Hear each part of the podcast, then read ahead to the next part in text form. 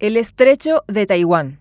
¿Convendría a todos la independencia de la República de China-Taiwán? Movamos el avispero. ¿A quién beneficia esta eterna transición de Taiwán hacia la independencia? Esta declaratoria no ha sucedido y probablemente nuestra generación no lo vivirá debido a que sobre esta idea, en este país amigo de Paraguay, pesan dos factores conectados entre sí.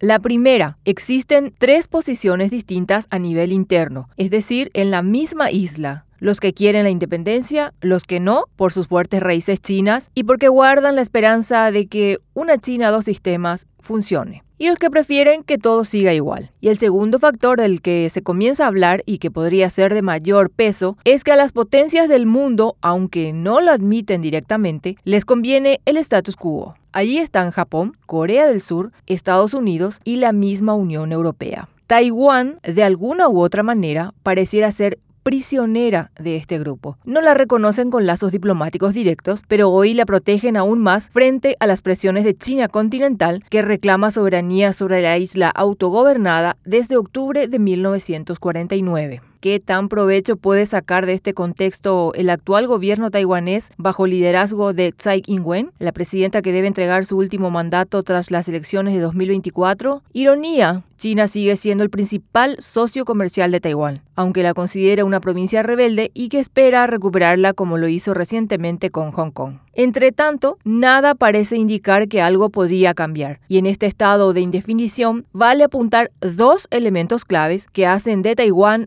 hoy un territorio codiciado. La isla democrática está geográficamente ubicada junto a un paso clave para el comercio mundial, el estrecho de Taiwán. Un eventual bloqueo parcial de esta autopista marítima, que separa físicamente a Taiwán de China continental, implicaría el retraso de la cadena de suministros para el comercio global. En tanto, un bloqueo total ante un ocasional dominio de China de estas aguas significaría un golpe para los mismos países más desarrollados y ni hablar de otros pequeños mercados como el de Paraguay. Para que tengan una idea de su altísimo valor, por este estrecho circula poco más del 80% del tráfico mundial de buques cargueros con cientos de contenedores. Tu actual o próximo equipo electrónico o tu automóvil puede que transite por estas aguas. Otro elemento, cerca del estrecho de Taiwán, están los parques tecnológicos de semiconductores que apuntalan la economía y ubican a la isla democrática como un actor clave en la escena del desarrollo tecnológico global, un dato no menor cuando las investigaciones en ese sector avanzan sin pausas. Taiwán es el principal productor de semiconductores del mundo, esa cosita que necesitan todos o casi todos los productos electrónicos de uso diario. Apunten este dato.